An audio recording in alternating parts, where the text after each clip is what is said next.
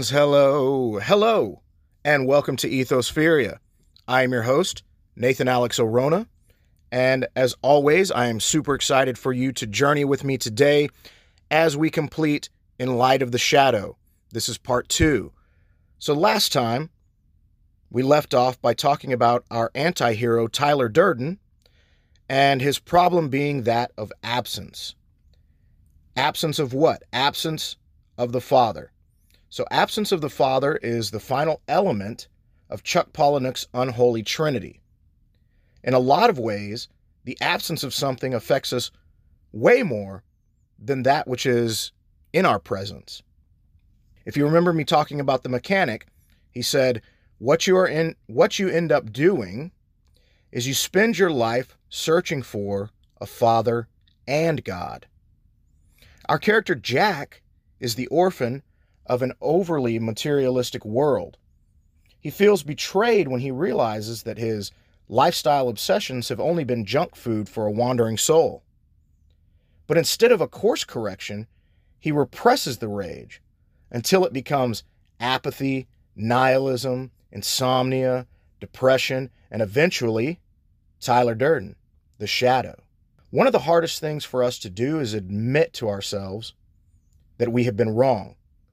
Admitting we are wrong is an easy path compared to admitting that we've willingly allowed ourselves to be misled by our parents, teachers, and all of society.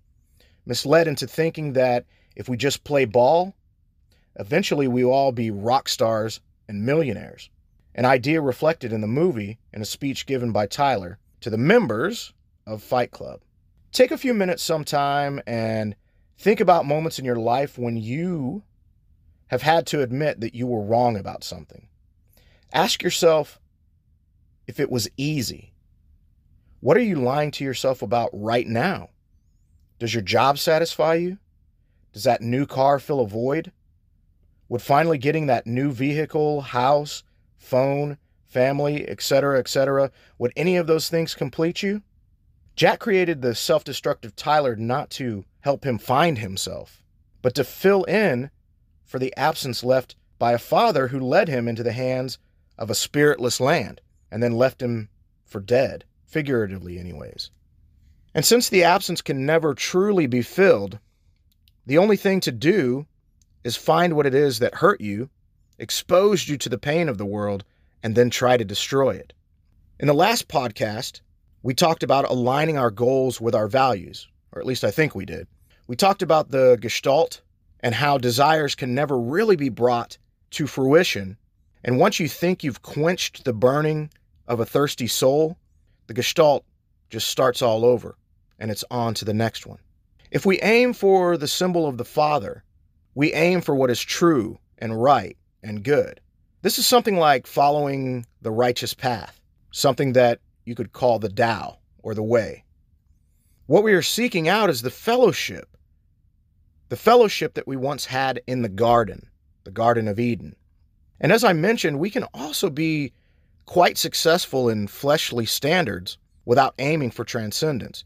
But when our goal is to deny the Father and burn all paths He's created, thinking that we can re- reconstruct ourselves from the ashes, we quickly realize that what we needed for the reassembly process was destroyed as well you have no foundation.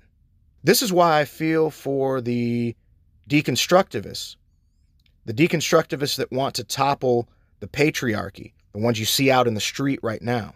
I feel for those people. It's not that they don't have a point, whether we agree with them or not. When given a chance, historically speaking, you know, the patriarchy, men have behaving badly.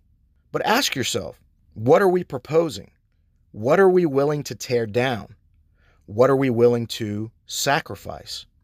We formulated a problem, and the problem is something like men are fundamentally bad, men seek to establish power, which is a Nietzschean claim, and they are they are willing to do anything and everything to achieve said power, causing the subjugation of all who they see as the other.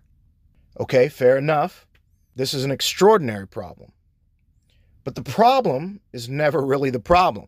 I'm going to say that again. The problem is never really the problem.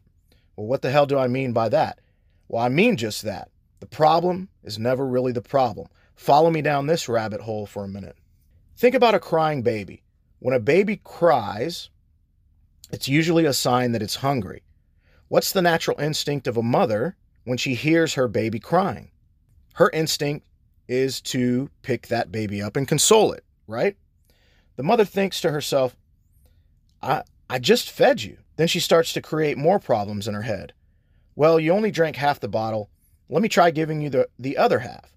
What happens when the baby rejects rejects the other half, pushes it away, and screams even louder? The mother says, Oh, you probably need a diaper change. The mother proceeds to change her baby and only to find out that the diaper is dry. It's not teething, it's not colicky. The mother rocks the poor little thing, and the screaming drones on and on and on. So the problem was never really the problem. Problems seemingly have a solution, but none of the, solu- the solutions seem to work. We think that our major issue is a crying baby, but in reality, the issue is that we are not and never were equipped to handle a crying baby. But the solution is not to just throw the baby in the trash. You can't just throw your hands up and say, Well, I tried everything and nothing worked. Better toss this little son of a gun in the garbage and try for another one. I'm sure next time things will be different. No, because that's not how things work. We're all too quick these days to just dismiss the things that are laid out before us. How many times have you opened an, a gym membership just to cancel it? Or you leave it open and you just never go? How many times have you started a diet on a Monday and by Wednesday you're like, forget this, and you go straight for those donuts? You might think this has nothing to do with the struggle against the patriarchy, but maybe you've missed the point. Maybe I'm missing the point. But I say to you, if you can't face the dietary upbringing you've had in your own life, if you can't beat the non existence of physical exercise and bring yourself to exercise, if you can't conquer the here and the now, or whatever it may be, how do you expect to conquer the age old quagmire that is male dominance? Without a foundation to land on, all you have is the suffering that eventually manifests into the shadow self, the soulless, haphazard, ego times id that materializes when things aren't grounded heavily in reality. But what do we know about reality? You know, my grandmother, she used to have a saying. I'd start complaining about something mundane, something trivial, and my grandmother would just raise her eyebrows, tilt her head slightly to the side, and say, Yeah, this world and one more. She wasn't dismissing what I had to say, not entirely. She just knew from experience that what I was going through would pass. You see, my grandma had been raised in extreme poverty, by our standards, anyways. She grew up in the heart of the American South, a poor Irish kid that worked the crops of Alabama alongside her brother, sister, mother, and father. She had one pair of shoes, and these were reserved for church on Sunday. The holy rolling Pentecostal type of church, where the congregation handled both sin and snakes with the same calloused hands. I remember joking with her and one of my friends when I was a teenager saying, Hey, my grandma knows how to handle snakes. She used to dance with them in church as a kid. She'll show you how if you ask her. And with her, she, she possessed this crazy, I don't know what to call it, like laconic wit that was just real short and sharp. And I remember my grandmother saying, Yeah, handle it with the end of my garden hoe she achieved an eighth grade education and quit to help her family bring in money, an easy life she had not. So when I was belly aching about how something wasn't fair or how life sucked, and she said, This life and one more, she was really preaching a, a subtle sermon. In those five words, This life and one more, she was with tongue in cheek saying, What do you know about life? What do you know about suffering? What do you know about reality? You. You who wakes up in a temperature temperature regulated house, what do you know? You who flips a switch and lights magically come on.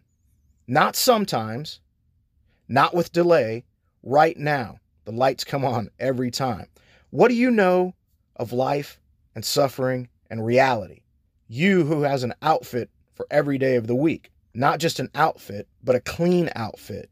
What the hell do you know? This life and one more, I guess. My grandmother helped helped my mother raise me. She had the most interesting character I've ever encountered. It took me a long time to really understand the things she tried to teach me. Most of the lessons having a delayed effect that wouldn't bear fruit until I was a man. I remember being heartbroken by the first girl I ever really loved and crying to my grandmother about it. This was the snot filled, crocodile tear kind of breakup. I had the worst headache of my life after this breakup. The pain was so bad I had to rock back and forth in the middle of my bed with the lights out. I wanted to die. When I talked with my grandparental about the breakup and told her how much I loved this girl, she busted out with another charming expression.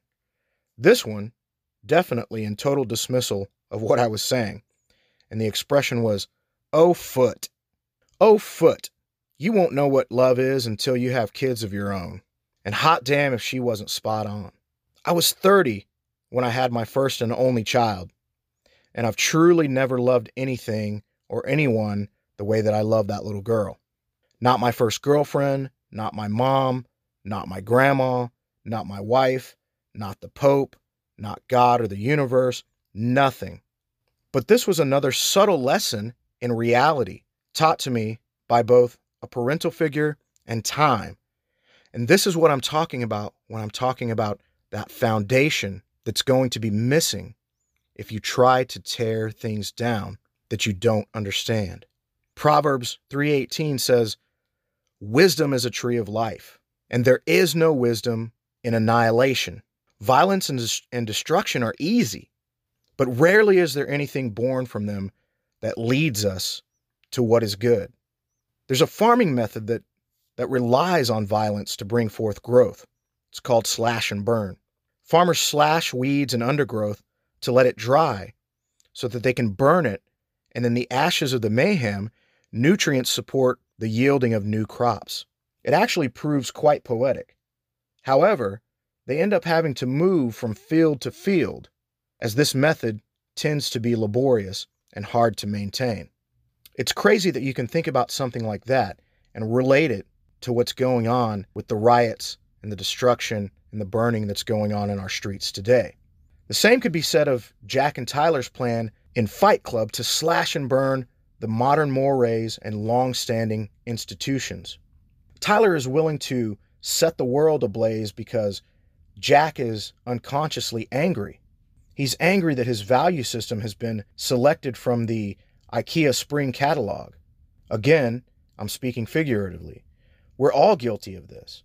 We've all killed the Father to set up a shrine in our own image. This happens on multiple levels, too. If you've ever stayed at a job you hate for any length of time until you just say screw it and walk out, or you just stop showing up, or you call in so much that they just fire you, in these cases, you've compromised your values to the point that your mind, body, and soul begin to rebel, and you know exactly what I'm talking about. All three of those domain these domains present differently, but they can all mess with you at once. Think about it. Think about a job you've hated. Maybe you hate your current job. I don't know. But what happens when you wake up in the morning? What happens the night before? What are you saying to yourself? What's your self talk? What does it sound like? Oh God. Oh God. I don't freaking want to go to work tomorrow. Right? And in the morning when you wake up, boom, you're thrown into existence and your mind says, fuck. Does any of that sound familiar? And the first thing your body does as your feet hit the floor is slump at the shoulders and your head drops, and little by little each day, so does your soul. In cases like this, something's got to give. Not all of us are so unforgiving that we want to bring about the destruction of the world. However, we are all very capable of carrying out transgressions that are just as destructible, only on a smaller, more focused scale. It's unbelievable how many faces repressed anger and emotions can wear. Keeping with the example of the hated job, any number of behaviors begin to appear. Alcoholism is one of them. With alcohol, you begin to compound your problems. Everything from degradation of health to just being a son of a bitch to your family and friends. Your quality of work begins to suffer, along with your quality of life. It's a rough lesson to learn, but not all acts of aggression, not all acts of violence are surface and transparent. Sometimes it's as simple as the next bourbon and coke. What is a hangover if not you having tried to fill the absence of the divine with liquor, then making weak moral choices while feeling uninhibited, and then having a front row seat to the misery ushered in by dehydration, the cotton mouth, the spinning room, the pounding cranium. You call it hell or you call it the consequences of your own actions. Either way, the next day you're going to start praying. Please, Lord, please make this go away. I promise, Lord, I promise I'll never drink again. Just make this go away. And then what happens? The next night, friends call you up and you're already feeling better because you're an asshole in your 20s or 30s. And the next thing you know, you're at the bar again, doing what? Slamming beers and chasing them with shots of Patron. I feel you. I'm not even mad at you. This life is ridiculous. This life is hard. We can't expect to properly emulate the Christ. We can't expect to be as the Buddha. We are not the preservations of Muhammad. The thing is, no matter the circumstances, no matter our lot in life, the harder we attempt to destroy what isn't ours to destroy, the more that thing becomes us. The Father, to loosely rearrange the words in Fight Club, the Father is our model for God. To kill the Father is to kill the self. What you're really wanting to kill is the shadow or your back turned to the light. Greed, suffering, anger, rage, self hatred, nihilism, jealousy, procrastination, fear. God, I could go on and on. Your mind knows when you aren't living up to your potential, it knows when you've compromised your values. You know, I, I work with, I think I've mentioned this before, but I work with foster youth.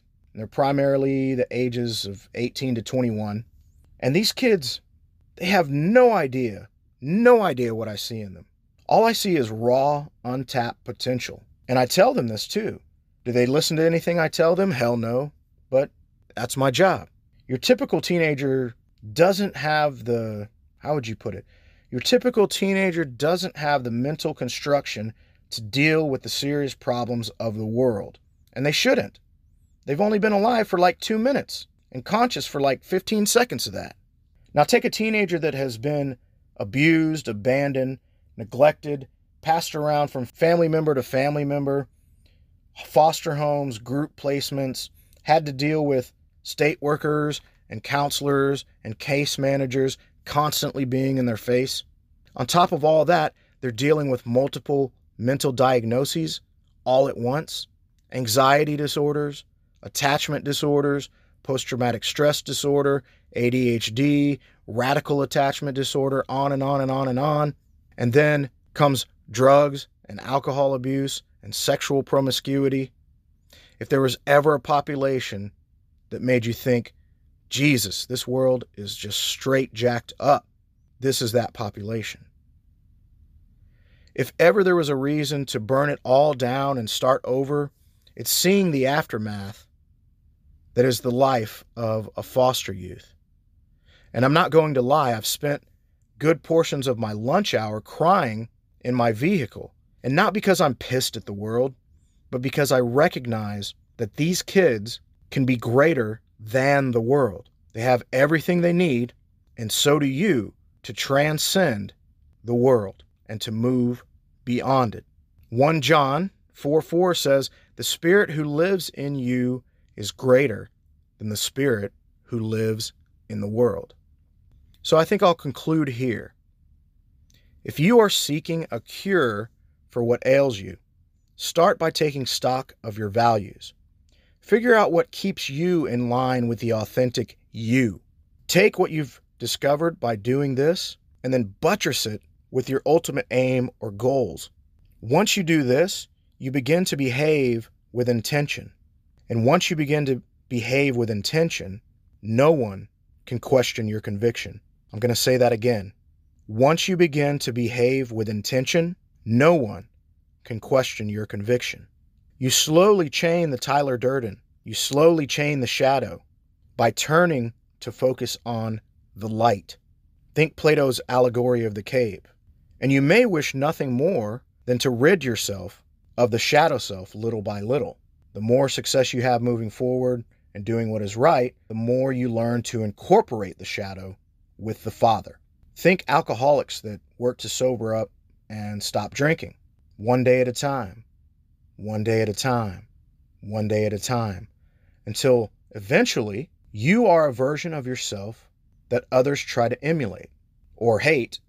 It can work either way, right? That's a different topic. But by staying true to your aim, this is how you create the most authentic version of yourself, the authentic self. Once this happens, no matter where you release your arrow, so to speak, you will almost always hit your target. Thank you for being with me today.